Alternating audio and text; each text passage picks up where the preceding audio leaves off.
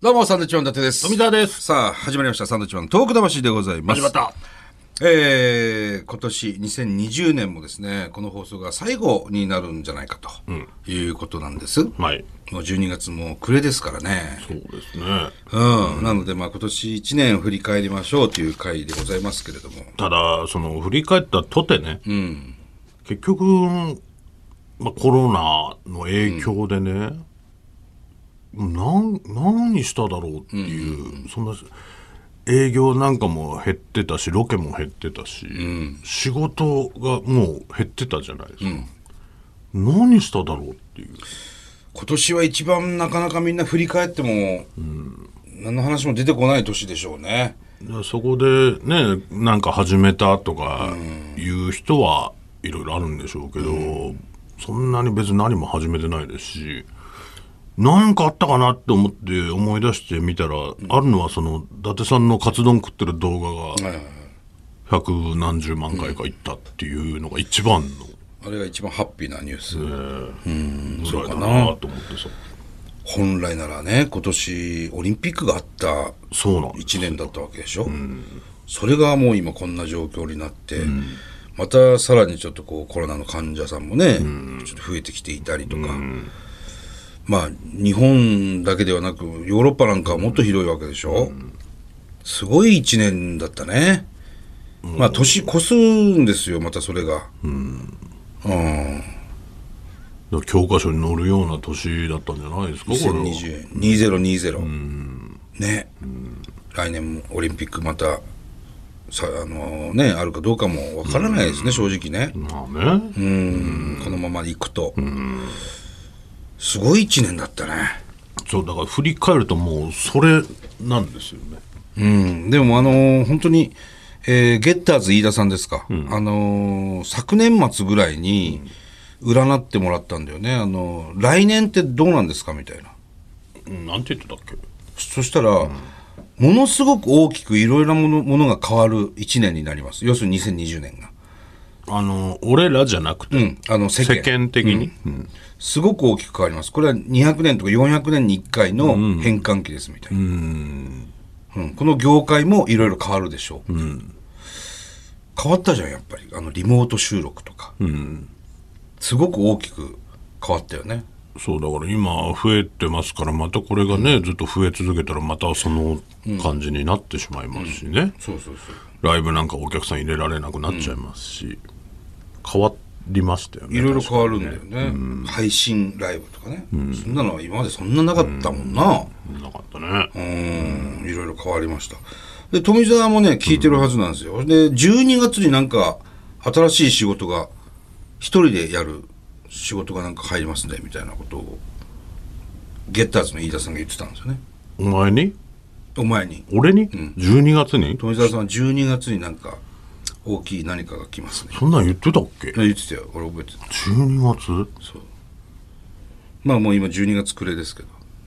何もなかったですね。今んとこ何もないですね。M- 一人でやった M1 の審査員ぐらいで。 M1 グランプリのね。えーそれはもう別に前回もやってますし。そうか。あ、そんなこと言ってたなんか言ってたと思うけどね。。なんだっけお前、前言われてたのが、出会いがあるみたいなこと言わ れた俺はね来年あのーずいぶん前ですよずいぶん前に占ってもらって、えー来年伊達さんあのーかけがえのない出会いがありますね、もう一生付き合っていく出会いです、あそうなんだ俺誰か親友がねああのが改めてできたり、結婚もしてるし、どういうことなのかなと思ったら子供が生まれたんだよね、うん、要するに子供のことだそれのことか、そういう。そういうのも、当たりますからね。嬉しかったよね、今ね、なんか占いの番組なんかもありますからね。ああいうの見て今またた流行ってんだねあれね面白いですからね。うん未来をあの教えてほしいっていうのはあるねでだから未来、あと注意しなくちゃいけないこと、うん、だだいたいそこじゃないですか。そうそうそうじゃあ、どうだったのって。だから伊達さんはあのーまあい飯田さんじゃないけど、誰だかに、あのスタジオの照明が頭に落ちてきて死ぬって言われたんですよ死に方えーと思っていつもだからスタジオ行くと上を見るようにするんだけどうあんれは怖いよね。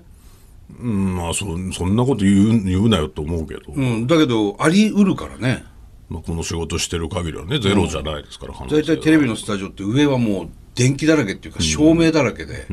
その照明ものすごい上についてるから、あの距離で落ちてきたらもう大怪我でしょ、まあ、だいぶね打ちどころ悪かったらや本当ばにい良ですくよないねなんだろうね仕事中に死ぬってことか、じゃないですか、うんまあそれはそれで別にだからこういうラジオとかやってる時に、このいやこれ電球だよこれこれは死なないだろこんなちっちゃい電球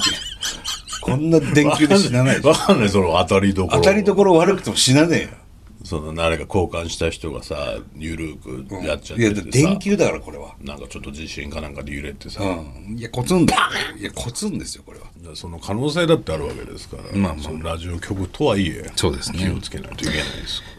いや違うんですよ、うん、違う今年どんな年だったかそして来年 ねどんな年にしようかっていう話なんですそんなん毎年やるけど、そんなん別にないよっていう話なのよよ